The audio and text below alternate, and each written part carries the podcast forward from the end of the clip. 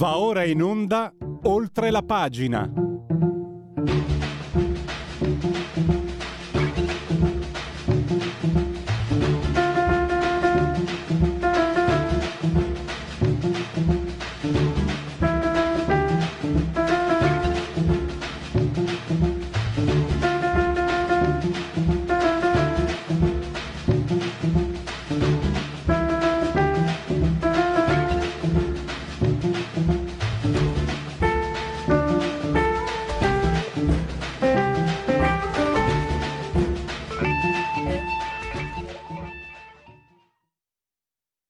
Farsi magri. allora ci sono i, i, veri, i, veri, grassi come me, i falsi magri. C'è di tutto qui a Radio Libertà. Oltre la pagina, allora, di cosa parleremo oggi? Parleremo di economia, anche, ci sono anche le dichiarazioni del governatore della Banca d'Italia, Panetta, che ha rivisto un po' a ribasso le previsioni eh, sul PIL, diciamo sembra stato prudente e noi con un addetto ai lavori come Andrea Ropa andremo un po' a vedere. È, un, è una sorta di montagne russe, ci sono segni positivi sull'inflazione, sull'occupazione, ce ne sono altri decisamente invece negativi. La produzione industriale ha risentito molto, ha sofferto delle crisi degli ultimi anni. E poi sullo sfondo c'è la crisi degli UTI che potrebbe veramente eh, infiammare l'inflazione come se ce ne fosse bisogno peraltro e quindi è un eh, panorama da prendere molto con, eh, con prudenza. E poi questo primo argomento oggi recuperiamo e ho molto piacere c'erano stati delle, dei contrattempi che L'altro giorno ho impedito a Emanuele Pietrobon, geopolitico, studioso di geopolitica, di essere con noi, perché c'è quel quadro, quella transizione da eh, mondo unipolare a multipolare, molto interessante. E poi parola di scrittore, con la collaborazione imprescindibile di Patrizia Gallini. Oggi andiamo a scoprire un romanzo che viaggia attraverso tre continenti, dalle Alpi all'Himalaya ai Caraibi, davvero un thriller. Eh, anzi, parleremo col suo autore, che si chiama Massimo Fusai, eh, per capire se è un thriller, un giallo o altre, altro ancora. Intanto, allora, si dice la mia parte sbisighes di gola, non fateci caso, adesso invece ascoltiamo con attenzione quello che ci spiega Andrea Ropa di QN. E non so se lo abbiamo per telefono o per uh, Skype. Per telefono, Skype oggi non era, eh, non era possibile. Benissimo, allora Andrea, bentornato.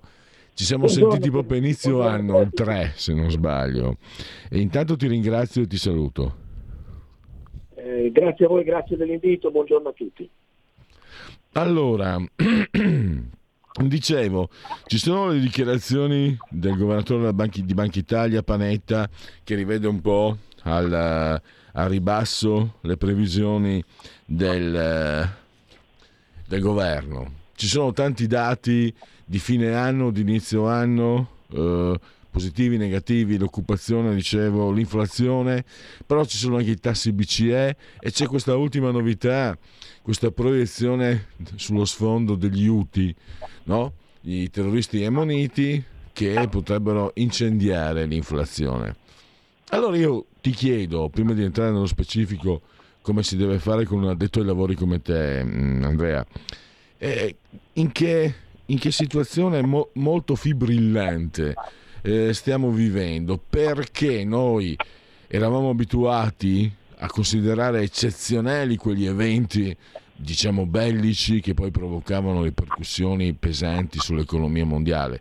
La crisi del petrolio del 73 per tutte.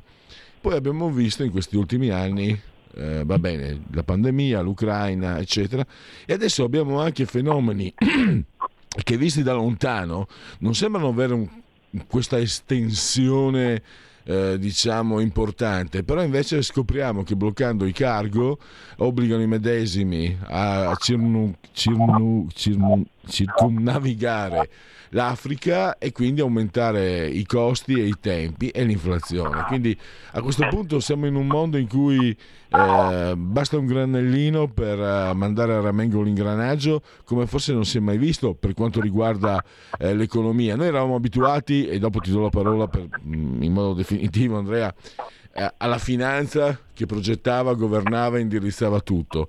Adesso abbiamo eh, il mondo reale che può, che può, mandare gambe all'aria a tanti conti. Mi sembra, questa è una mia, è, non è, un, è, una mia considerazione, la offro a te per, per, darti spunto, per vedere quanto c'è di fondato, quanto invece bisogna saperne di più, eccetera. Prego Andrea. Sì, eh, è una, un'osservazione che per larghi versi condivido. Eh, il mondo in questi ultimi anni si è, si è abituato ad avere emergenze eh, continue e, e, quando le emergenze sono continue dice, diventano in qualche modo routine.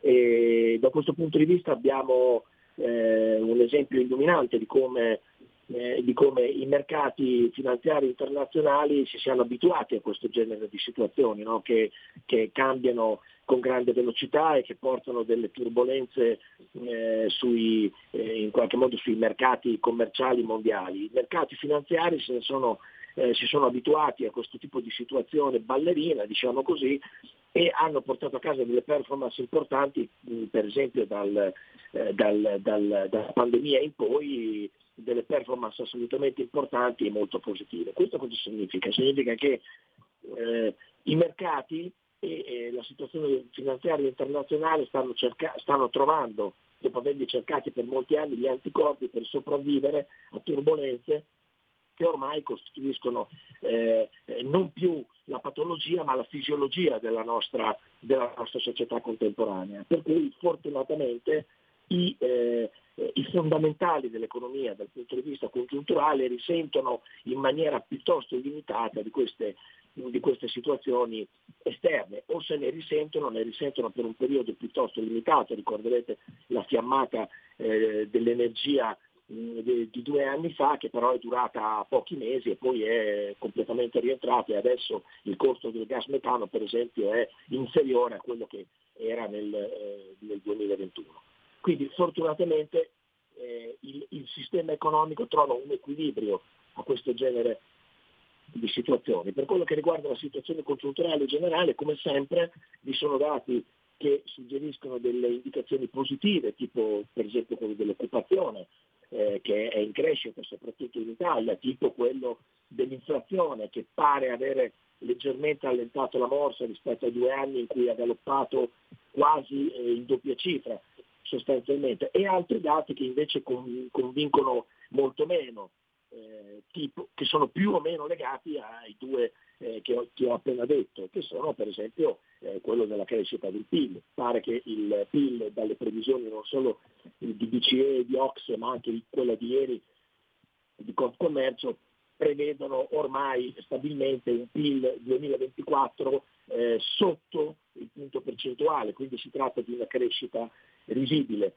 che per quello che riguarda l'Italia è ulteriormente più preoccupante perché è abbinato con un dato eh, invece quello molto più negativo di quello che è il, nostro principale partner, sia per quello che riguarda l'import che per quello che riguarda l'export, che è la Germania, che ormai è in una situazione di eh, recessione conclamata e, e quindi eh, va da sé che eh, le nostre aziende esportatrici risentono del fatto che la Germania sta vivendo ormai da tempo una situazione eh, congiunturale eh, precaria e quindi, e quindi, esportano meno verso il loro principale mercato che appunto è la Germania. Quindi ci sono dati eh, alcuni positivi, alcuni negativi, eh, positivo anche quello di ieri dato dall'ABI, ieri l'altro scusate, dato dall'ABI che riguarda eh, l'inizio della, discesa, della discesa dei saggi di interesse che potrebbe in qualche modo far ripartire il mercato immobiliare grazie alla, alla al più facile accesso ai mutui per comprarsi casa e altri dati che invece risentono evidentemente di eh, una situazione congiunturale non particolarmente positiva. Insomma, eh, siamo a cavallo eh, fra la stagnazione e la crescita veramente lieve, lieve, lieve.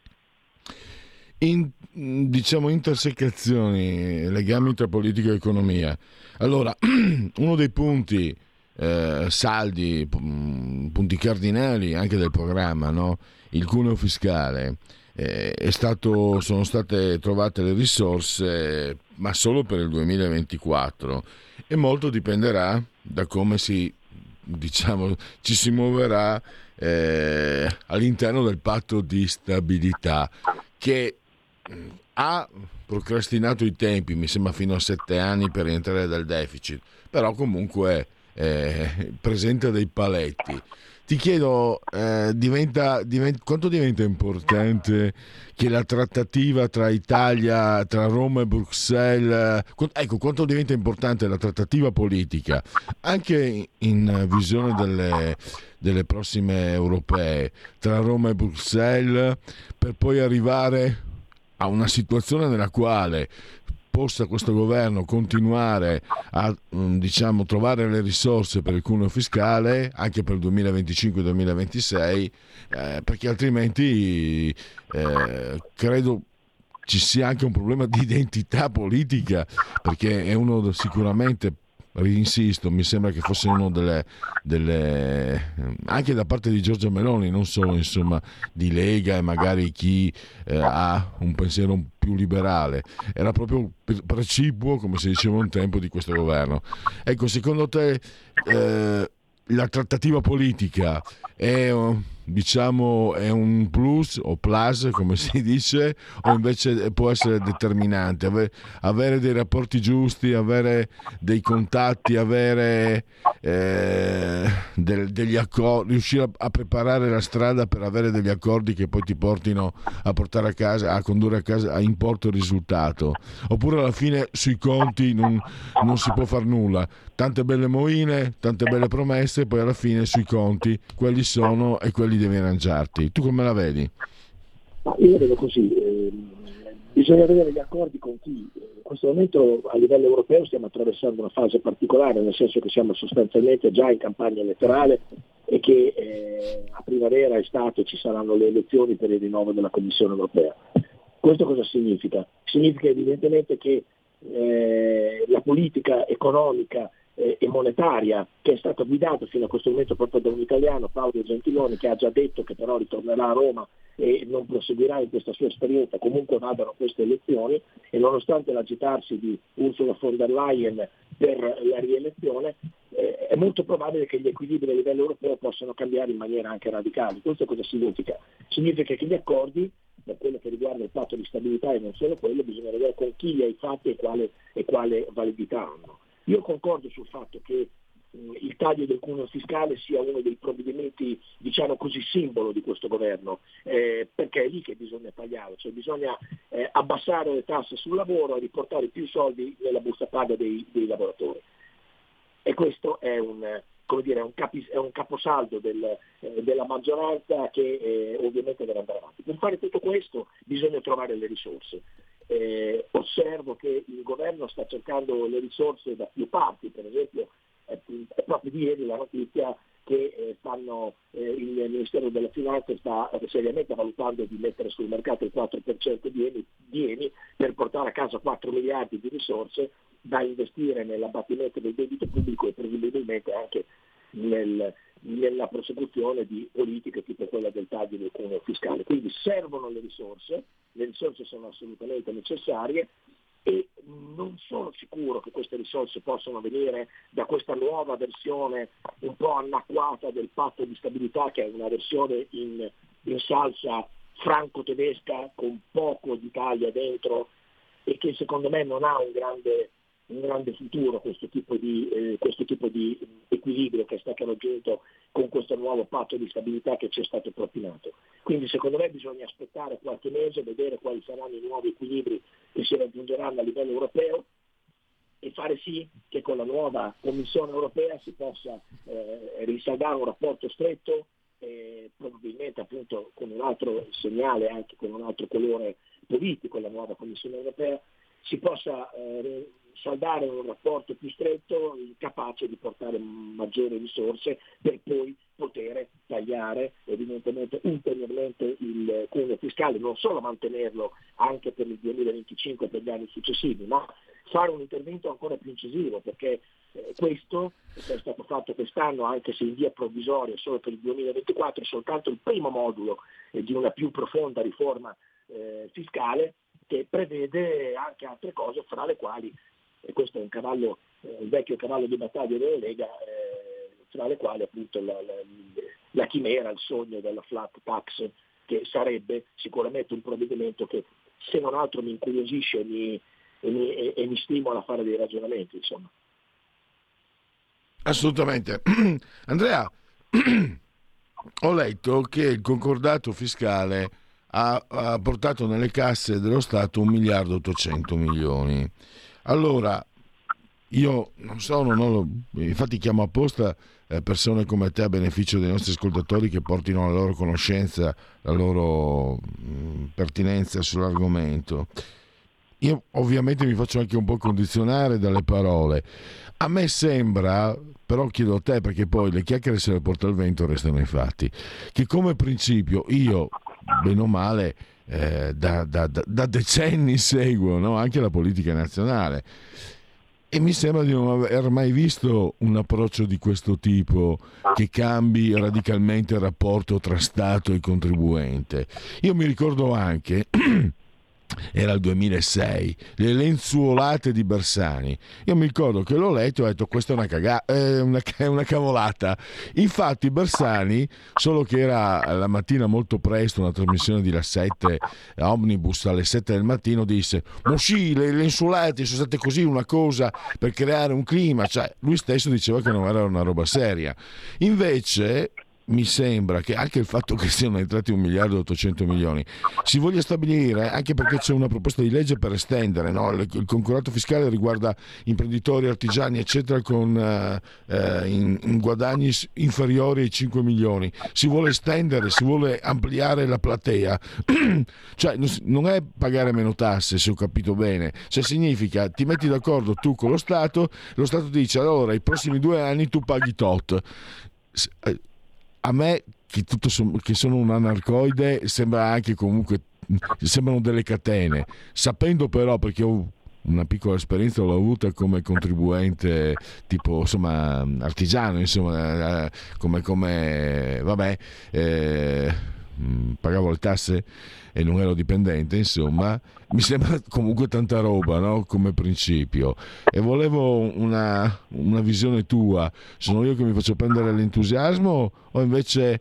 stata, sono stati compiuti alcuni passi in, una direzione giusta e visti, visto, visto, lo stato in cui siamo, la mentalità in cui ci troviamo, sono, è importante aver compiuto questi passi. Questa è la mia versione, voglio sentire cosa ne pensi tu.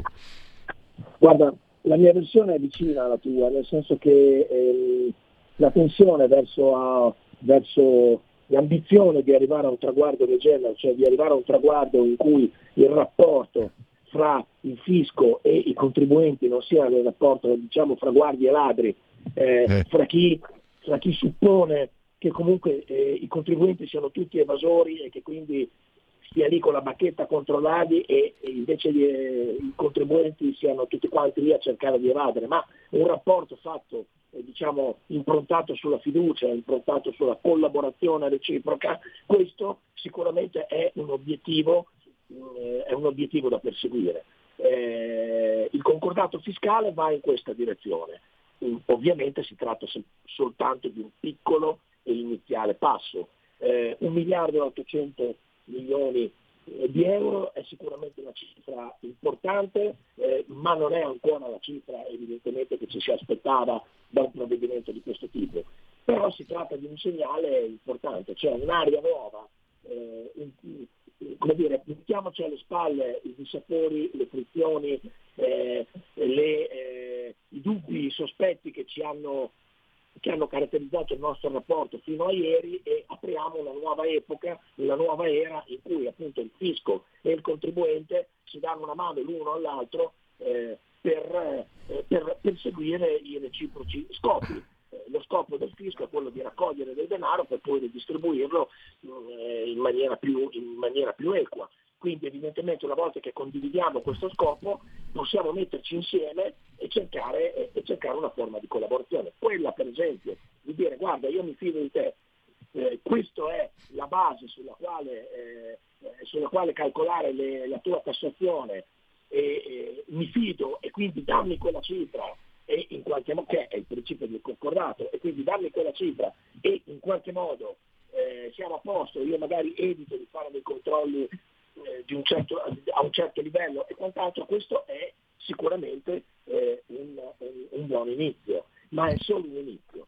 Inoltre, inoltre e questo lo sottolineo, dobbiamo sempre ricordarci che siamo in un paese che storicamente eh, non è un paese di grandi, eh, di grandi, pagatori di tasse, nel senso che è un paese che storicamente ha sempre avuto una percentuale di evasione fiscale piuttosto sostenuta e quindi eh, cercare di cambiare questo pensiero è anche un'operazione di carattere filosofico, bisogna entrare nella testa delle persone e convincerle che eh, l'operazione di redistribuire i redditi è un'operazione importante e che quello che paghiamo sotto forma di tasse poi ci venga in qualche modo restituito sotto forma di servizi eh, dei quali possiamo fruire. Ecco, se i cittadini però non vedono questi servizi dei quali fruire, cioè se i cittadini dicono ok paghiamo le tasse, poi però quando vado all'ospedale trovo un servizio scadente, quando ho bisogno dello Stato trovo soltanto ostilità eh, o nella migliore delle ipotesi eh,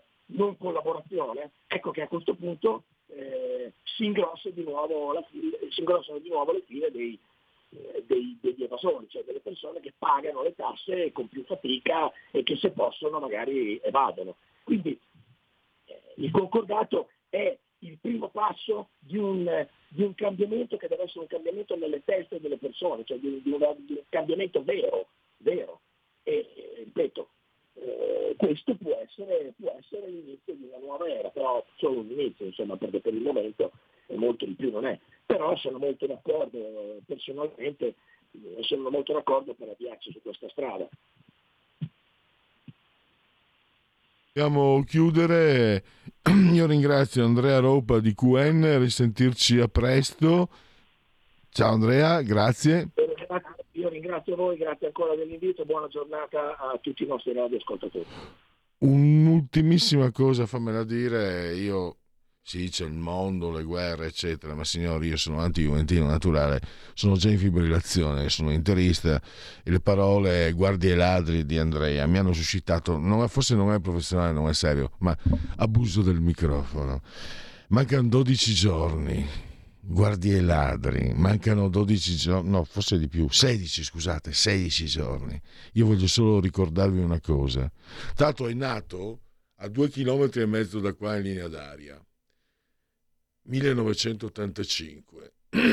Ottavi di finale di Coppa dei Campioni si, si chiamava all'epoca, tra Hellas Verona e Juventus, partita di ritorno. Si videro delle cose che alla fine Osvaldo Bagnoli negli, era negli spogliatoi alla fine della partita e entrò, entrarono, sai, quella volta, anche adesso credo, no? carabinieri, polizia, eccetera, e eh, entrarono per dei controlli, eccetera. E Osvaldo Bagnoli disse, Juventus Verona, Osvaldo Bagnoli, tecnico del Verona, campione d'Italia 1984-85, se cercate i ladri sono nell'altro spogliatoio. Stai ascoltando Radio Libertà, la tua voce libera, senza filtri né censure, la tua radio.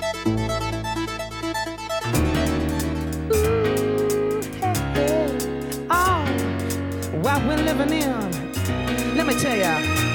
And it's a world that man can eat at all. When things are big that should be small. Who can tell what magic spells we'll be doing for us? And I'm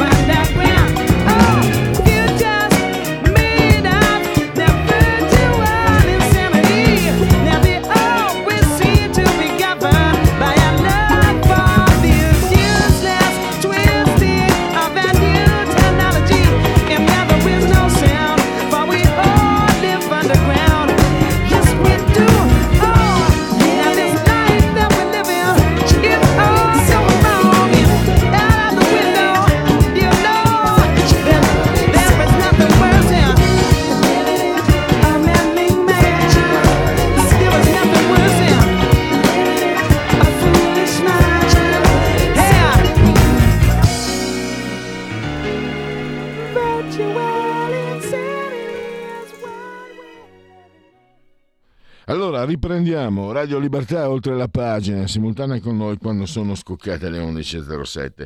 Sono davvero contento di aver recuperato adesso il nostro mh, ospite che ha avuto delle, delle, de, dei contrattempi, eh, speriamo sia tutto superato, ma davvero eh, quello che lo trovate anche su centromachiavelli.com eh, online, gratis anche, potete leggerlo gratuitamente e secondo me eh, bisognerebbe anche, cioè, e, e sono informazioni, sono, sono, analisi davvero importanti eh, che ci danno il quadro complessivo, il quadro geopolitico mondiale. Eh, Emanuele Pietro Bon, studioso, analista geopolitico, lo abbiamo in collegamento, bentornato. Eh, dottor Pietro Bon, è un piacere sentirla davvero e grazie. Buongiorno, grazie mille per l'invito e un caro saluto a chi ci sta ascoltando. Allora, eh, siamo in un... Io introduco, poi a lei la parola. Eh, c'è questo momento di transizione dal mondo unipolare, Stati Uniti, a multipolare. E lei ha individuato diversi segni che eh, danno una rappresentazione figurativa addirittura. No? Per esempio, in Ucraina eh, la Russia usa i droni iraniani se non sbaglio eccetera cioè ci sono Cina, Iran e, e, Russia naturalmente che non si fidano le scrive uno, non si fidano troppo uno dell'altro però non possono sfidare il, il gigante americano da soli e stanno agendo anche a più livelli. Quello che mi ha colpito nella sua ricostruzione, molto puntuale, dottor Pietro Bon, è proprio come tutto si tenga, cioè questa azione a, a, a, più livelli eh, ha un, proprio uno sviluppo che leggendo il suo articolo lo vedi, era, era, ti viene da dire come fossimo eh, con Edgar Allan Poe cavolo, lo avevo davanti agli occhi quello che sta succedendo. Leggendo quello che ha scritto, abbiamo, uniamo i puntini e vediamo che sta succedendo nella realtà questa, questa transizione. Allora, a lei la parola per spiegare anche ai nostri ascoltatori eh, questo quadro eh, complessivo, planetario, geopolitico. Ok, allora, quello che sta accadendo è praticamente che, come, come hai ben detto, tre potenze che non si fidano l'una dell'altra, perlomeno non si fidano troppo, anche perché storicamente sono state eh, nemiche e hanno rivaleggiato per le stesse aree di influenza. Queste tre potenze sono Russia, Cina e Iran. Hanno unito gli sforzi perché comunque il nemico del mio nemico è mio amico il destino vuole che in questo periodo storico il nemico di tutte e tre siano gli Stati Uniti. E quindi dopo anni di sostanziale di indifferenza e diffidenza nei confronti l'una dell'altra, alla fine è accaduto il pensabile, perché comunque c'era chi già da, da anni, anzi da decenni, Brzezinski ne parlò già de, nel 1997 della possibilità di una grande coalizione antiegemonica formata da Cina, Russia e Iran in chiave appunto anti-americana, quindi figuriamoci, ecco è accaduto comunque l'impensabile, cioè che il pressing degli Stati Uniti sull'Eurasia, in diversi punti dell'Eurasia, a partire dalla guerra al terrore, ecco, ha provocato questa reazione, questo ritorno di fiamma. Oggi ci ritroviamo quindi con questi tre paesi che hanno paura di cambi di regime, rivoluzioni colorate al loro interno perché le hanno viste accadere no? in lungo e largo l'Eurasia.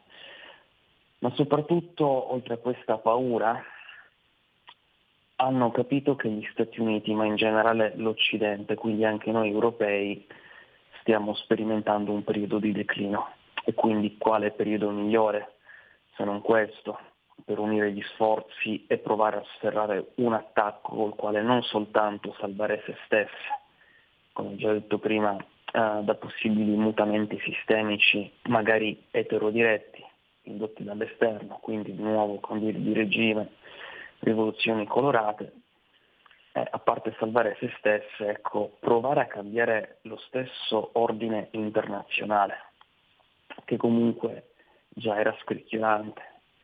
Questo unipolarismo a guida americana, scricchiolante perché comunque era insostenibile, lo è sempre stato, tanto che nell'ambiente politologico si parla eh, delle ragioni di, di questo declino, ma invece si riconduce anche alla sovraestensione imperiale, l'imperial overstretch. Gli Stati Uniti possono avere tutti gli alleati che vogliono, resta il fatto che comunque una rete di queste proporzioni, cioè l'unipolarismo, il controllo delle acque della globalizzazione, ecco, è insostenibile per qualsiasi potenza.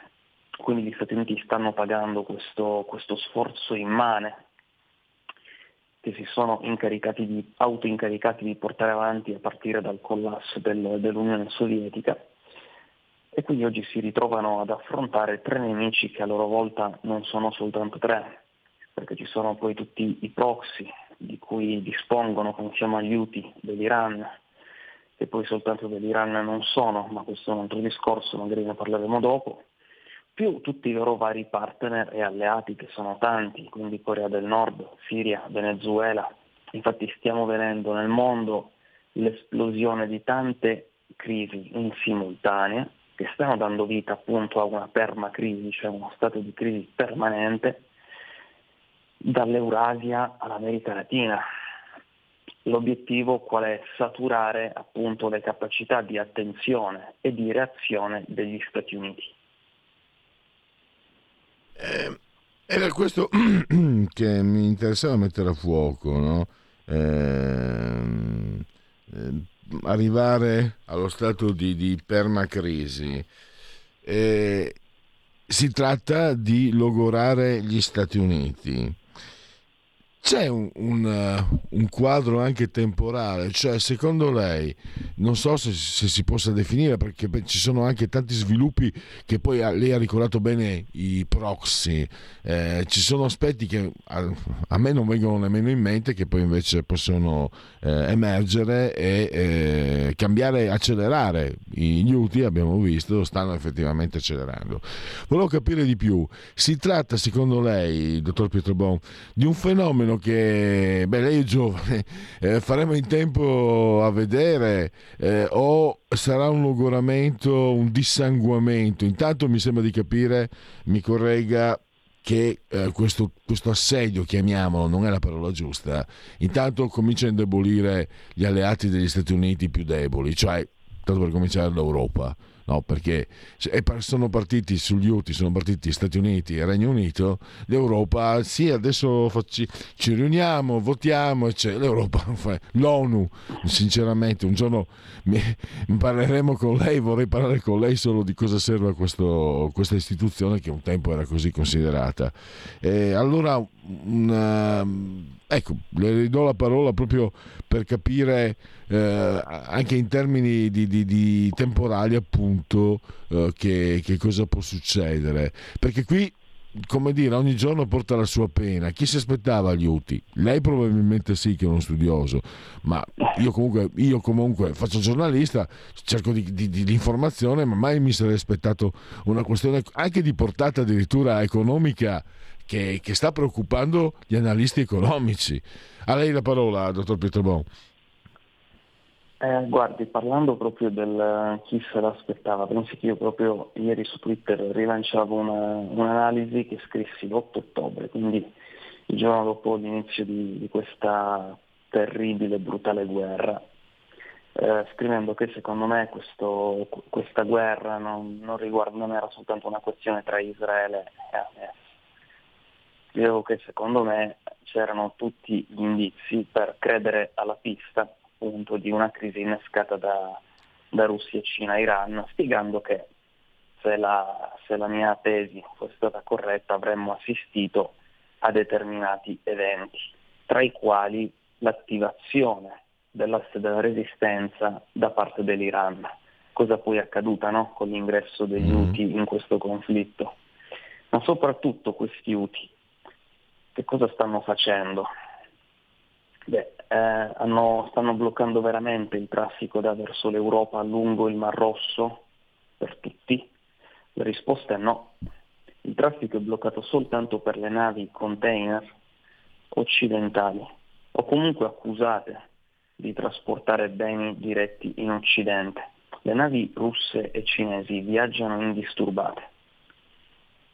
E quindi questo secondo me, più che un indizio, è una prova evidentissima, la palissiana a favore no, della pista russo, eh, sino-russo-iraniana dietro il conflitto e dietro gli Houthi. Ovviamente io non sto parlando di cabina di regia, la regia è, è chiaramente iraniana, il protagonista di questo, di questo film horror è sicuramente Hamas. Cina e Russia tutt'al più si sono limitate a scrivere una parte della sceneggiatura, nonché si sono anche occupate della, della produzione. Il Machiavelli ha anche, anche, approfondito questa storia ospitando un'analisi eh, sempre di, di, una collega dove si parlava appunto del ruolo di Russia e Cina nella raccolta fondi per conto di Hamas. Eh, comunque, tornando a noi, ehm, la temporalità, beh, io penso che i motivi che hanno spinto poi eh, Russia, Cina e Iran nel tempo a unirsi ehm, non sono neanche poi tanto recenti, sa? Eh, la Russia è stata spinta dalla, da quella sua sensazione di accerchiamento asfissiante che poi ha iniziato a, a ossessionarla, in particolare a cavallo tra il 2008 e il 2014, cioè eh, sviluppi politici in Georgia e sviluppi politici in Ucraina. Sappiamo benissimo che, come la Russia reagì già nel 2008, era quindi lecito attendersi simili reazioni anche in Ucraina, che per la Russia tra l'altro è sempre stata molto più importante della Georgia, anche per ragioni storico-identitarie. E quindi questi eventi spinsero la Russia ad allontanarsi definitivamente eh, dall'Occidente. Quindi stop a pratica di mare, a quello spirito sempre se poi mai esistito, non è stato semplicemente un, un'invenzione giornalistica, quindi allontanamento definitivo da quel clima e inizio, o meglio rinizio, di un clima da guerra fredda. Per quanto riguarda la Cina, eh, beh, la questione Taiwan è stata fondamentale nello spingere Pechino ad allontanarsi dal, dal clima comunque post guerra fredda basato su un intenso import-export con l'Occidente. Poi abbiamo l'Iran. In Iran la, situ- la, situazione è stata molto più complicata per di di un intersecarsi di fattori, tra cui la questione nucleare. Eh, penso tuttavia che ehm, l'Iran più di Russia e Cina forse abbia avuto paura, abbia tutt'oggi paura di un cambio di regime, anche perché la popolazione scende in strada a cadenza regolare mettendo a ferro e fuoco il paese, quindi sappiamo benissimo no, che si tratta di un di un governo che si regge sul filo del rasoio, poi certamente a scendere in piazza sono le elite urbane, gli iraniani detengono un vastissimo consenso popolare nelle, nelle periferie, nelle aree rurali, tanto che poi ogni volta, ogni, ogni volta che gridiamo alla, alla rivoluzione ecco che scendono i contadini pronti a, a, reprimere le proteste insieme ai guardiani della rivoluzione, anzi forse i veri guardiani della rivoluzione sono proprio loro, gli abitanti delle aree rurali. Comunque le, queste, queste, tre paure, la paura della Russia di essere accerchiata dalla Nato, Putin lo ripete spesso, che poi di accerchiamento non si tratta perché comunque si tratta di un allargamento avente a che fare soltanto con la Russia occidentale, parte di essa neanche tutta, la paura della Cina di non avere il controllo del Mar Cinese meridionale, ma soprattutto anche il fastidio di vedere questo tratto, eh, questo tratto di mare ecco, popolato di navi militari, soprattutto statunitensi, che lì si trovano col pretesto di garantire la libertà di navigazione dei mari, che tra l'altro da queste parti mai è stata messa in discussione, molto più problematica invece è sempre stata eh, la rotta Europa indiano occidentale che attraversa le acque eh, medio orientali, più ovviamente il sogno della riunificazione tra Cina continentale e Taiwan e le tante pressioni multiformi eh, che sono state condotte sull'Iran non soltanto dagli Stati Uniti ma anche da Israele, pensiamo alla campagna no, di attacchi sul suolo iraniano per eliminare scienziati appartenenti al programma nucleare, ecco tutti questi eventi alla fine hanno spinto Russia, Cina e Iran a collaborare, perché hanno capito che da soli non ce l'avrebbero mai fatta, perché il potere militare degli Stati Uniti è ineguagliabile, così come il loro potere economico. E quindi nascono i BRICS, che adesso sono diventati BRICS più. E non è un caso che poi Russia e Cina abbiano scelto accuratamente i membri da far entrare in questa alleanza, a mio modo di vedere, troppo trascurata. Io ancora oggi sento dei colleghi che quando si parla di BRICS dicono sono un gruppo di paesi straccioni che non hanno, non hanno prospettive future. Invito sempre a fare attenzione, perché eh, pensiamo ad esempio all'accordo Etiopia-Somalia, dove si rischia, eh, scusatemi, ehm, Etiopia-Eritrea in chiave anti-somala, dove si rischia appunto l'esplosione di un'altra crisi, o meglio di una guerra. Eh, l'obiettivo mi sembra palese, sebbene molti sembrano avere eh, fette di salame sugli occhi, cioè il controllo delle, degli stretti chiave della globalizzazione.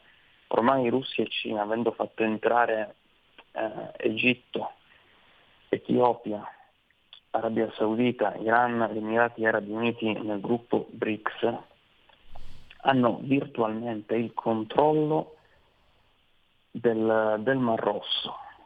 E dei due stretti che è necessario attraversare per tutte le navi affinché dall'Indiano occidentale si arrivi in Europa e viceversa.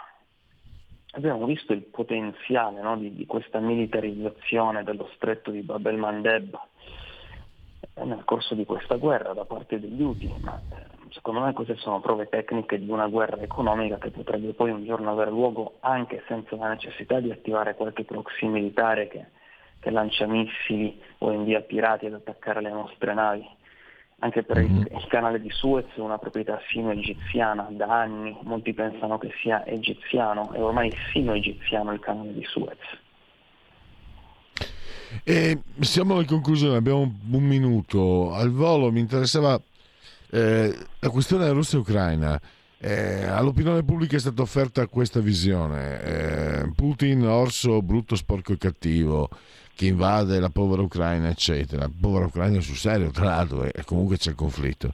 Dall'altra, come contrapposizione, è nata l'altra visione, Putin che ci libererà dal walk, dalla walk culture, eccetera, viva Putin, che torna alla tradizione, eccetera, eccetera. Alla fine a me sembra di capire che si tratta semplicemente di una, di, di, di una manovra che va inserita in un contesto più generale e soprattutto si tratta di eh, sfide di potere, cioè Putin eh, sta usando il conflitto ucraino per attraverso anche eh, le, la, la, i contatti con i suoi alleati.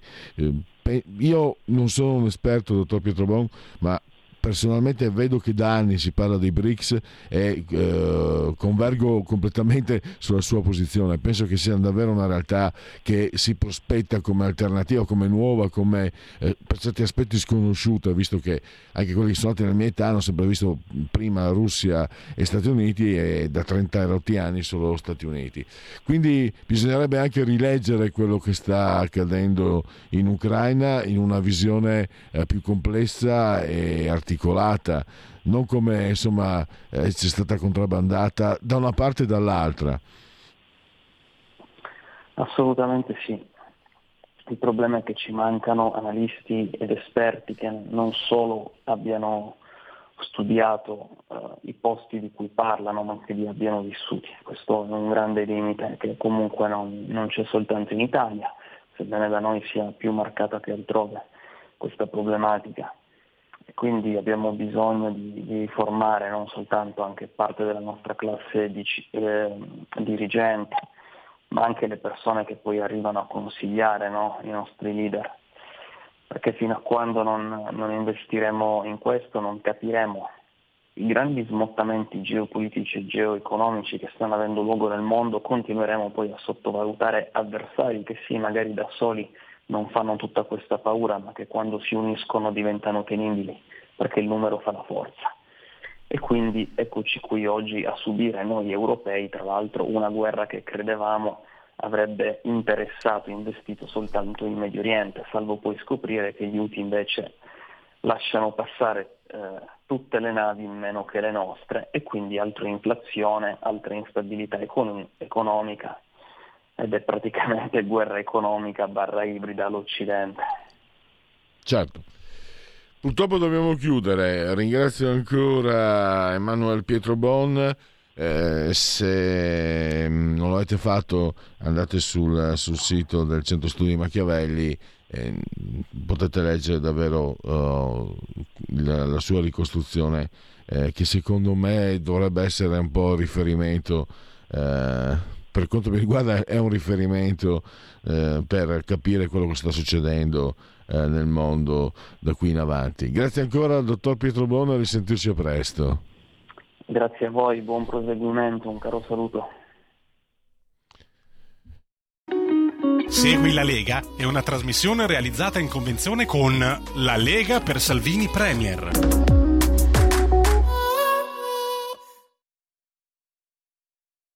Andiamo con Segui la Lega. Eh, segui la Lega prima che la Lega seguisca te alla Pellegrina. Ma ha messo anche della sintassi. O che eh, segua te alla Marciana. Sono sul sito legaonline.it, scritto legaonline.it, molte cose si possono fare da, da su questo sito. Potete scaricare il, il il fascicolo PDF che riassume i progetti portati a termine da questo governo grazie alla presenza leghista poi naturalmente il calendario delle feste e anche la possibilità di iscrivervi. Molto facile, 10 euro, li si può versare anche tramite PayPal, PayPal senza nemmeno vi sia la necessità che siate iscritti a PayPal, PayPal, Codice fiscale, altri dati richiesti e infine vi verrà recapitata la magione per via postale. Ma se di mezzo ci sono posti italiani noi raccomandiamo ampi, profondi, calorosissimi e lussuriosi gesti apotropaici alle femminucce, ai maschietti, a tutti gli altri sessi previsti, anche quelli non previsti, la tessera Lega Salvini Premier. Poi il gesto di autodeterminazione civica, io lo definisco così, il 2 per 1000, soldi nostri, però almeno se li tiene lo Stato, però almeno noi possiamo dire allo Stato dove spenderli, dove indirizzarli. In questo caso il suggerimento di Segui la Lega ovviamente è, è di ordine politico, quindi nel 2 per 1000 nella tua dichiarazione dei redditi scrivi D43, D di Domodossola 4 il voto in matematica, 3 è il numero perfetto, dai anzi no, 4 eh, come le stagioni, dai. E è una scelta libera che non ti costa nulla, quindi Infine vediamo le apparizioni eh, radio-televisive dei protagonisti. Vedo Vanessa Cattoi il 20, eh, quindi domani, in ora assolutamente antelucana, nel cuore della notte perché vi parla, a sette giorni Rai 1 e basta, questa è l'ultimo aggiornamento. Possiamo chiudere, andiamo all'intervallo e poi riprenderemo con parola di scrittore. Segui la Lega è una trasmissione realizzata in convenzione con La Lega per Salvini Premier. Io ho sentito molte ballate, quella di Tom Dooley, quella di Davy Crockett, e sarebbe piaciuto anche a me scriverne una così. Invece Invece niente, ho fatto una ballata per uno che sta a Milano, al Giambellino, il Cerutti, il Cerutti Gino. Il suo nome era Cerutti Gino, ma lo chiamavano Drago. Gli amici al bar del Giambellino dicevano che era un mago. Era un mago biondo mai una lira per non passare guai. Fiutava intorno che aria tira e non scopava mai. Il suo nome era Ceruttigino, ma lo chiamavano Drago. Gli amici al bar del Giambellino dicevano che era un mago. Era un mago. Una sera in una strada scura, occhio, c'è una lambretta, fingendo di non aver paura, il Cerutti monta in fretta.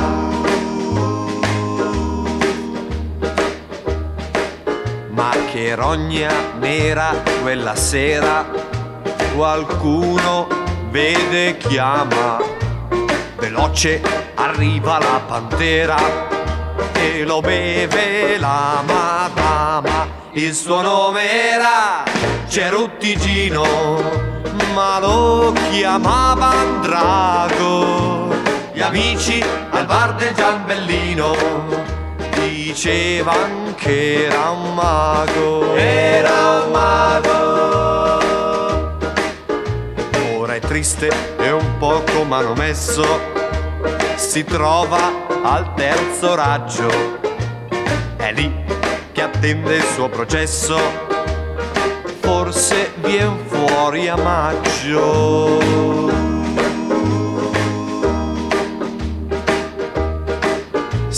Beccato un bel tre mesi il Gino, ma il giudice è stato buono. Gli ha fatto un lungo fervorino, è uscito col condono. Il suo nome era Ceruttigino, ma lo chiamavano Drago. Gli amici al bar del Giambellino dicevano che era un mago. Era un mago. È tornato al bar Ceruttigino e gli amici nel futuro quando parleranno del Gino diranno che è un tipo duro.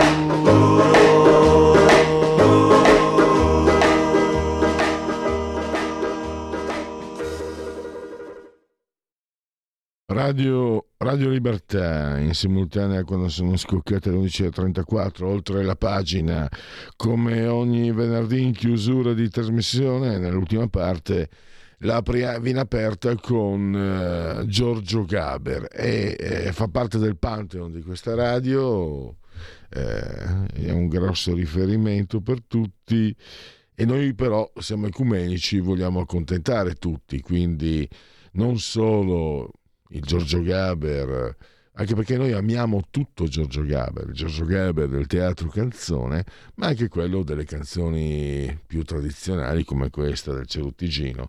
Cioè facciamo contento anche Aldo Grasso, famoso critico eh, televisivo che eh, non ama il Giorgio Gaber del teatro canzone, preferisce, ha detto quello del, proprio anche del Ceruttigino. E noi accontentiamo tutti, noi preferiamo tutto. E adesso, come ogni venerdì, assolutamente, parola di scrittore, eh, che, rubrica che si avvale dell'imprescindibile collaborazione di Patrizia Gallini. Fatemelo anche dire subito, perché magari poi in premura me lo dimentico. Patrizia eh, si mette a disposizione per eh, chi lo desideri eh, per consultare i manoscritti, quindi chi lo desidera può spedire i propri manoscritti per via postale ad Ardesh Comunicazione, via Andrea Verga 4, Milano, il CAP è il 20144, oppure potete spedire anche via email press 2, il 2 è in numero, press 2s, press 2 chiocciola ardeshcomunicazione.com, scritto ardeche comunicazione.com. E adesso andiamo a presentare eh, un libro che innanzitutto vedremo, è un thriller, è un giallo, eh, ce, ne, ce, lo spiegherà il suo autore. Vi dico subito il titolo, Onde, lo trovate online, 13 euro in brossura, 5 euro, eh, Kindle 270 eh, pagine. Eh, Massimo Fusai è l'autore di questo romanzo, lo abbiamo al telefono, io lo saluto e lo ringrazio, benvenuto Massimo a questa trasmissione. Salve, salve, buongiorno a tutti voi e buongiorno anche a chi sta ascoltando. Grazie de, della, dell'opportunità. Diciamo. Allora, un romanzo che si dipana lungo tre continenti, dalle Alpi all'Himalaya ai Caraibi, un thriller mi sembra di capire, eh, che Sì, presenta anche thriller- colpi di scena. Ecco, thriller- chiedo a lei prima di tutto Massimo, come le- dicevo, le etichette non mi piacciono, ma per dare indicazione a chi ci ascolta, eh, che, che è- di fronte a che genere di romanzo ci troviamo? È un romanzo che è sicuramente un thriller, perlomeno lo diventa nel- nello stampo classico nella seconda parte. Nella prima parte più psicologico perché eh, racconta un incontro, un incontro tra due persone eh, che si raccontano e questo incontro avviene nelle, nelle coste della Costa Rica, proprio le onde della Costa Rica, le onde sono quelle, quelle che ci sono lì sul mare che eh, vanno sulla spiaggia, che sono mh, diciamo belle sedicenti, ma sono anche il simbolo delle cose che vanno e che vengono, perché le onde riportano, arriva anche ciò che una persona pensa di aver buttato lontano. Ed è questo il significato del titolo e il significato della storia che viene raccontata lì, che poi ho detto si dipanna divenendo un vero e proprio thriller nella seconda parte. Ecco, eh, quindi già abbiamo questo tipo di indicazione.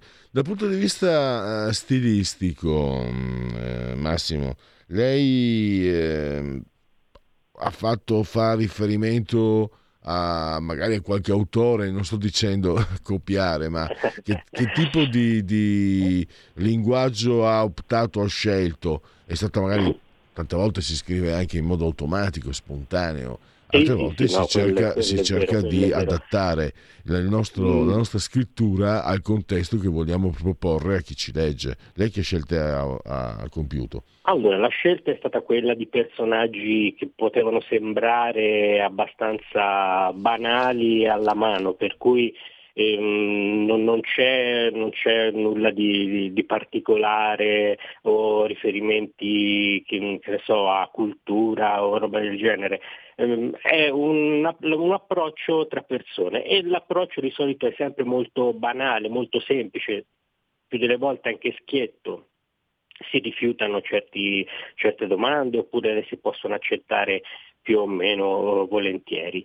Nello sviluppo della storia mh, non, ho uno- non c'è un, un richiamo a un qualcuno particolare, a un autore particolare, perché io leggo un po' di tutto, per cui il mio retroterra di letture è abbastanza ampio, sul quale mh, nel caso specifico mh, mi sono semplicemente basato su quelle che sono eh, le storie che ehm, raccontano storie, in quanto l'incontro tra queste due persone diventa il racconto di una storia, che è la storia di uno di questi due protagonisti e quindi è un racconto all'interno del racconto, cioè il racconto del romanzo che porta dentro il racconto di questa persona che alla fine per motivi di anche sensibilità personale, racconta chi è, dice finalmente chi è, il suo passato. E, eh, mi interessa adesso parlare dell'autore, di lei, no? leggo una sinossi, lei è un tecnico informatico, eh, un gestisce, anche, tecnico informatico. gestisce anche un blog letterario, quindi appassionato di storia, astronomia, musica e viaggi.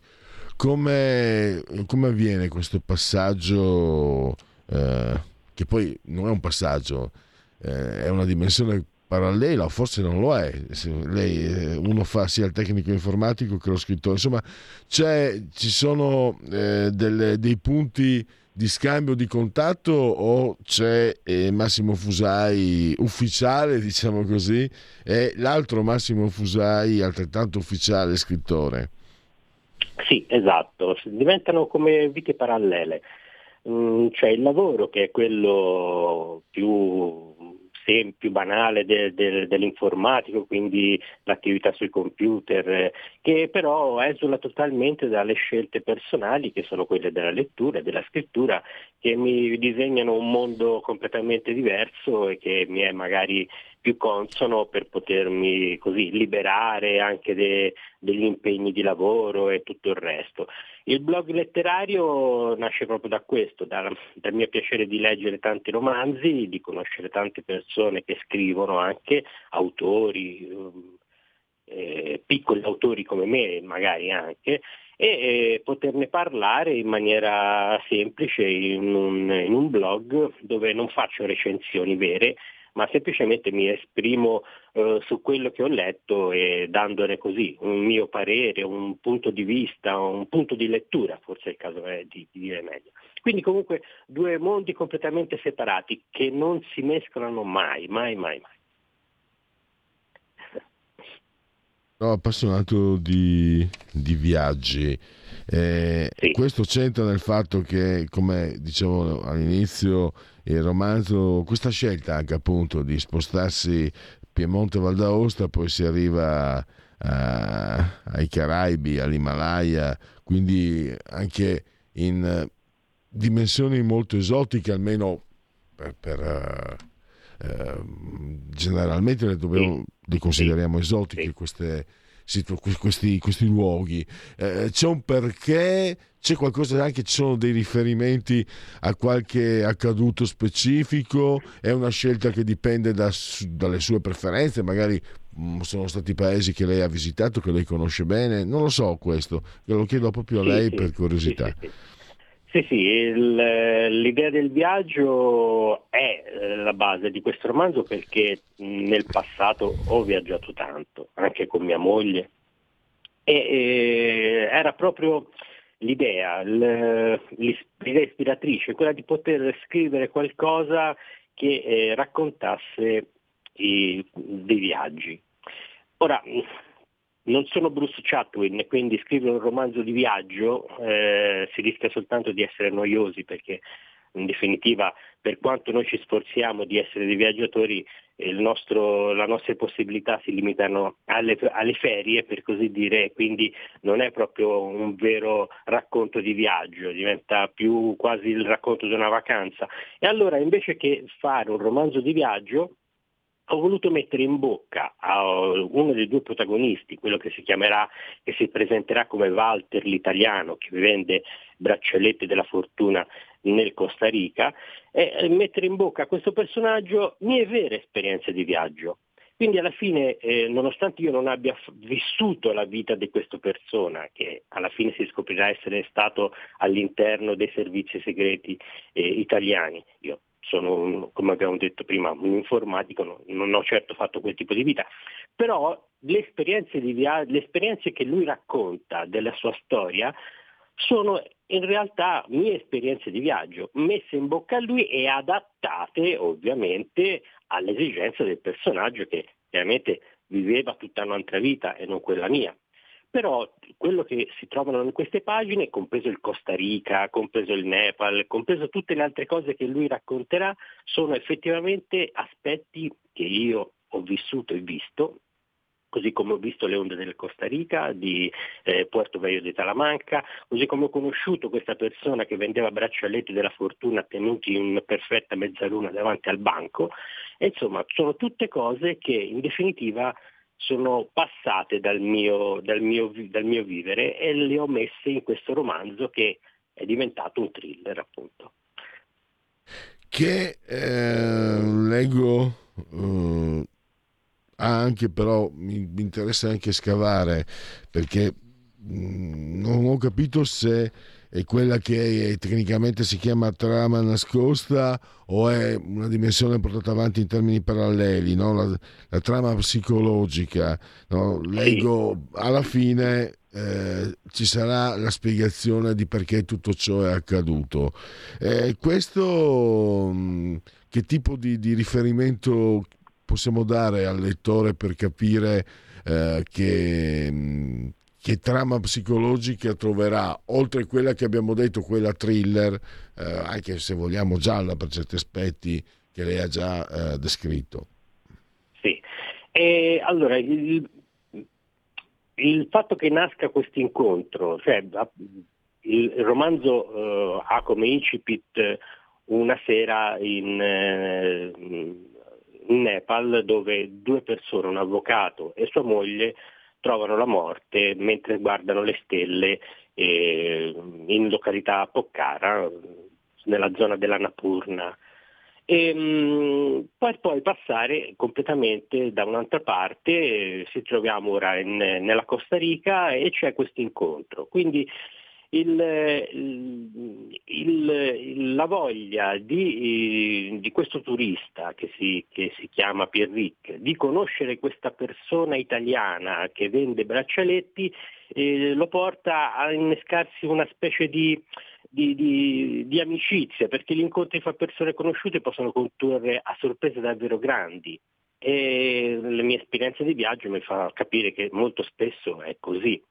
E questo incontro vuole portarsi, ecco perché la parte psicologica, vuole portarsi a far aprire questa persona in modo che racconti che cosa ha fatto nella vita ed è proprio quello il fine dove si vuole arrivare nella storia, cioè è lì la trama nascosta, dove finalmente si riuscirà a capire perché questi due personaggi, Walter l'italiano che vende i braccialetti della fortuna nella Costa Rica e questo turista arrivano ad incontrarsi e da quel momento scatta proprio la trama vera e propria thriller perché le conseguenze saranno molto importanti. Benissimo, allora siamo alla, mm, stiamo andando verso la conclusione, ve lo ricordo ancora. Certo Onde, è un romanzo autopubblicato, 13 euro la bross- il formato brossura, 5 quello Kindle, il Kindle praticamente eh, in formato eh, elettronico, insomma, no? Sì, 270... sì, anzi io lo, lo, lo, eh, dico a tutti che è molto meglio, perlomeno non si spreca carta. Lei lo sa che eh, ci sono le scuole di pensiero, c'è chi ritiene imprescindibile il contatto con il cartaceo eh, e chi appunto opta anche per scelte come queste. Io le confesso, Fusai, sono per entrambe, sono per, per, mestiere e per praticità uh, uso prevalentemente il formato elettronico di quello che leggo. Ogni tanto mi piace anche eh, avere il contatto fisico col libro. Eh, quando sono stato, non sono io che devo parlare di me, però mi spiego cosa significa il contatto fisico. Eh, quelli della mia carta, età sentire proprio il foglio esatto. no ma quelli della mia età eh, Fusai eh, si ricordano che i libri costavano e avevamo un rapporto di un certo tipo con i libri un certo tipo di rispetto ma Verissimo. guai no? piegarli in due. Quando però si diventa forti lettori, e alcuni, alcuni anni sono stato, anche per motivi di studio e per motivi personali, un forte lettore, allora passa, eh, passiamo a una dimensione quasi carnale. Tu il libro lo pieghi, lo, lo, lo, poi ci scrivi sopra, lo, strapazzi, lo, esatto. accarezzi, lo metti dove, dove, ti capita, te lo tieni addosso, sotto il cuscino, sul comodino, sul partalletto e te lo porti in bagno, te lo porti quando mangi. E, e secondo me sono, sono, belle entrambe le esperienze. Addirittura si arriva, questo mi è successo con un libro di Jung, eh, a un certo punto leggo Jung, lo capisco, oh, che bello, sono intelligente. Poi leggo un altro libro di Jung, oddio, non capisco niente. A un certo punto ho preso, l'ho sbattuto sul muro, ho preso il libro, l'ho sbattuto sul muro più volte, ero, ero furioso. Mi, mi, personalmente io eh, sono appunto non rinuncerei al rapporto carnale con la carta ma è assolutamente fantastico poter avere a disposizione il, la, le versioni elettroniche che ti permettono di spaziare davvero in una biblioteca impossibile in senso fisico sì, e in questa biblioteca migliaia all'interno sì, e in questa biblioteca potete metterci anche naturalmente onde di eh, Massimo Fusai. Io eh, lo ringrazio davvero per essere stato Ringrazio qui con noi. E, uh, Fusai, mi sono dimenticato che c'è la domanda, quella di non di riserva, quella di chiusura. C'è un altro romanzo nel cassetto quando magari ci sarà presto l'opportunità di sentirci di nuovo o facciamo eh, un po' passare allora, il tempo necessario? Ce ne, sono, ce ne sono tanti, romanzi nel cassetto ce ne sono tanti, opportunità a breve nessuna, quindi diciamo chi vivrà vedrà. Bene. Non è un mondo facile l'editoria, quindi non è facile ah, pubblicare, cioè questa è Certo. un'autopubblicazione in pratica e quindi lì si tagliano molto eh, le, le strade, mm, ma riuscire a eh, stare dietro a un editore sarebbe la cosa, l'ambizione migliore. Ecco. Ora, vedremo che cosa si riuscirà a fare in futuro. Bene, contiamo che questa trasmissione serva anche ad andare in quella direzione. Noi comunque, eh, Massimo, siamo sempre a sua disposizione. Grazie quindi Io a Massimo ringrazio. Fusai e davvero a risentirci presto allora. Benissimo, ringrazio tutti e buona giornata a chi ha ascoltato. Grazie, grazie tante. Chiudiamo allora parola di scrittore. Leviamo la condivisione, eh, Francesco, e eh, andiamo, vado a leggere un po' di sondaggetti, per dirla un po' così alla, alla De Luca, i sondaggetti. Allora, vediamo un po'. Queste sono le intenzioni di voto secondo termometro politico, Fratelli d'Italia 29,5, 19,4 invece PD, 16 5 Stelle, 9,5 Lega, Forza Italia 6,3. E chiudiamo i, eh, poi. Questo invece sempre termometro politico. Fare il saluto fascista è qualcosa di grave da perseguire? Sì, molto grave. 47,1. Eh, credo sia grave, ma dovrebbe essere illegale solo se si tratta di propaganda esplicita, 9,2. È un gesto che disapprovo completamente, ma non può essere illegale, 19,3. Eh, e infine è un gesto politico come un altro, non violento, probabilmente più apprezzabile di altri, 22,6. Chiudiamo. E poi questo invece, secondo lei i morti degli anni di piombo di destra sono stati maggiormente trascurati rispetto agli altri? Sì, lo pensa il, complessivamente il 50%. No, se ne è parlato allo stesso modo, 37,2%. No, anzi, penso che se ne parli troppo, 7,4%. Quindi la damnatio memorie, 44,6% comunque. Eh, pensa che non se ne sia parlato troppo, il 5 eh, non, non sa. 5,4 chiudiamo ancora le vendite dei giornali sia su carta online continuano a scendere è preoccupato? Allora, allora, è un cambio epocale irreversibile 19,7 è un'evoluzione naturale 18,8 la responsabilità sia di internet che della scarsa qualità dell'informazione 26,6 soprattutto per la faziosità e l'incompetenza dei giornalisti 33,7 la, la faziosità e l'incompetenza dei giornalisti. Bravi, bravi. Succhiatevi la, la, merda che vi passa la televisione. Ah, nessuno escluso, eh? non, non cito solo quella di quell'emittente di sinistra. Cioè, soprattutto poi se si parla di eh, eh, informazione politica, francamente mi sembra che vi piace succhiare quello che, vi, quello che vi piace succhiare, solo che in quello che state succhiando non c'è solo quello che pensate voi ci sia, ma c'è anche tanta M. Quindi va bene, continuate con i giornalisti eh, televisivi, bravi, bravi. Allora, eh, credo sia doveroso, si parla della giustizia della strage di Erba, la riapertura del processo. Allora, il 52,9 è con noi eh, quindi è favorevole e poi il 17 e il 24 invece quindi un quarto degli italiani eh, sono colpevolisti o non, se non lo sono pensano sia una forzatura. E un quarto un quinto degli italiani non sa 22,5 chiudiamo. E, scusate a parte che ho usato ho abusato dal microfono ma quando parlo della fastidiosità di, delle trasmissioni televisive, la M che c'è, tutti i canali, nessuno escluso, è perché li ho visti, li vedo, li guardo, è perché sono del mestiere. Non è difficile vedere quando uno prende per il culo, anche che sia uno di destra, eh. non è difficile vedere quando prendono per il culo, cioè, anche perché sinceramente nel mio piccolo ormai un po' di esperienza, se volete vi prendo per il culo anch'io, non ci vuole molto, eh? facile. Eh, tu accarezzi la, la, la pancia del, del, gatto, il gatto è contento, intanto fai quel cazzo che vuoi. Ha fiducia del Presidente del Consiglio Giorgia Meloni?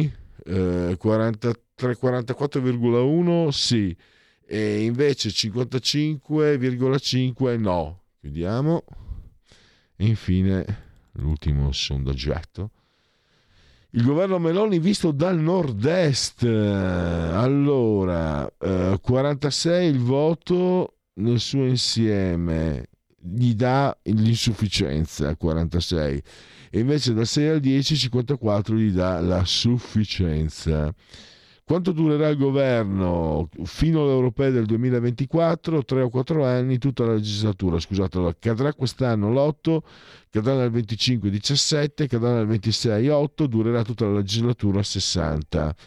E poi eh, abbiamo, secondo lei, in futuro chi può creare maggiori problemi a Meloni? Salvini alla Lega, eh, il 22%, l'opposizione 23%, col PD, l'Unione Europea 17, i 5 Stelle 10, gli altri esponenti di Fratelli d'Italia 6, tra Pistoleros e Fermatreni, Forza Italia 4 e, e questo è chiuso. Allora, via la condivisione, in due minuti facciamo di tutto, eh?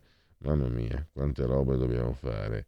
Allora, eh, i, i, scusate, i convenevoli formulaici per ricordarvi che siete simultanei con noi quando sono scoccate le 11.58 noi siamo Radio Libertà questa è oltre la pagina insieme al grande Francesco saldamente sull'attore di comando in regia tecnica eh, 11.58 in simultanea entrambi siamo sospesi a 196 metri sopra il livello del mare 25 gradi centigradi interni sopra lo 0, 8,4 esterni, 60% l'umidità, 1008 millibar la pressione. Eh, l'abbraccio forte forte forte alla signora Carmela Clotilde Angela, Adrian Angela, che ci seguono ma ci seguiscono anche la mettere la sintassi dal canale 252 digitale televisivo terrestre, c'è la Radio DAB, fatevi cullare dal suo algido suono, c'è anche naturalmente la possibilità grazie a iOS Android di seguirci ovunque voi siate, grazie ai telefonini, ai tablet, Alexa accendi Radio Libertà, passaparola ne saremo riconoscenti, vi ricordo anche Twitch, il social di ultima generazione, il profilo Facebook e l'ottimo abbondante sito radiolibertà.net net. Genetriaci, ricorrenze, commemorazioni del trigesimo giorno di Nevoso, mese del calendario repubblicano. Per tutti è un venerdì Vinars 19 di gennaio. Il pittore Guido Cagnacci che secondo me ispira molto al greco Nevermore, Nevermore, Edgar Allan Poe nel 1809 venne pubblicato Il Corvo, ah no, nacque scusate, nacque a Boston, Cézanne, e siamo quei giganti qui, poi Scalinadella, il grandissimo, il grandissimo Roberto Murolo, straordinario, era di Arona, i figli sembrano due romanacci, uno è morto anche tra l'altro, in realtà lui, il papà, Steno, Stefano Vanzini, era di Arona Ah sì. E poi, grande regista, eh, Luciano Emmer, un altro regista, Domenica d'Agosto, Antonio Petrangeli, ancora regista italiano, io lo conoscevo bene, Enrico Vaime, autore televisivo, Paolo Borsellino, il 19 luglio 1992, via D'Amelio, ricordiamolo sempre, Janis Joplin, una voce... Mm, sul palco faccio l'amore con 25.000 persone, poi torno a casa da sola, Peace of my heart. Alessandro Haber, il vedovo di amici miei, lui è di origine rumene peraltro, il, uh, il gentiluomo delle Bahamas, Robert Palmer, anche Power Station, poi nel 1980 grande successo John and Mary. Chiudiamo con un gigantesco uh, tennista come Stefan Edberg, 6 slam, 2 Wimbledon, 2 USA Open, 2 Australia Open, fantastico, svedese. Eh, grazie a Francesco e grazie a todos. Miau.